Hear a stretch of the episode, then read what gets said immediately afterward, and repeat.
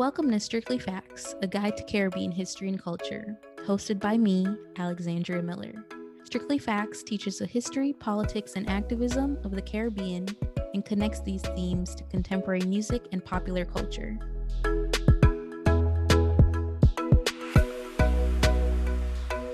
Wanton people, and welcome back to another episode of Strictly Facts, a guide to Caribbean history and culture. This episode is a little bit different from what you're probably used to. It's just a solo, but I'm thinking through some thoughts that I had this week. And obviously, still nonetheless inspired by my eternal love for Caribbean history.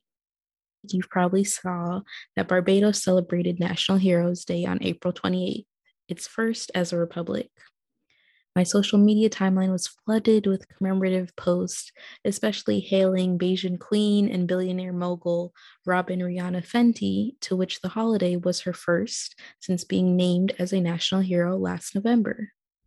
The ever interested historian in me took to researching the Republic's other national heroes, which include the father of independence and Barbados' first prime minister, Errol Walton Barrow, also Sir Grantley Adams, the first Premier of Barbados, also a lawyer, social justice advocate, and the first Prime Minister of the West Indian Federation.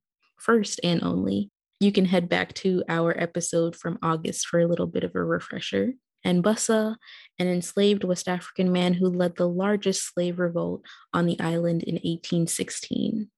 Barbados also recognizes Methodist leader Sarah Ann Gill, for her commitment to religious freedom during a time when the Methodist Church was being ousted in Barbados.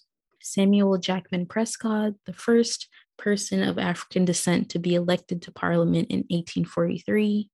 Sir Frank Walcott, staunch advocate of trade unionism and three time president of the Caribbean Congress of Labor.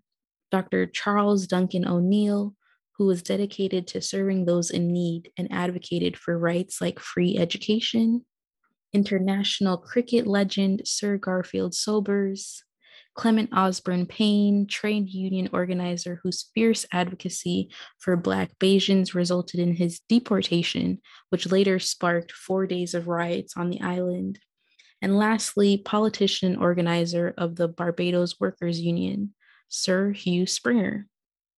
Learning about these Bajan heroes led me down a never ending path of looking at national heroes across the region, noting similarities like major revolutionaries during slavery, but I also noticed some absences. Like, for example, there are oftentimes so few women on these lists, if any at all. I thought of what it means to be a national hero, not just for the immediate recognition of one's work, but also what the importance of their contributions to our region really holds for our future. In Jamaica, for instance, there have been so many battles and discussions, whether on social media or outwardly, about why Bob Marley isn't a national hero. I, for one, y'all know my favorite and adored artist and performer Louise Bennett added to our list of national heroes. While I know it's literally impossible to include every important person in Caribbean history, I would love to see some additional faces to our list of heroes so that their legacies remain integral to generations down the line. So sound off in the comments, retweet our post this week, or send us a voicemail from our website and let us know who are some of your personal national heroes? Who would you like to see added to the list and why? And who knows, they may be featured on an upcoming episode. Till next time, Strictly Facts. Licklemore. Thanks for tuning in to Strictly Facts. Visit strictlyfactspodcast.com for more information from each episode.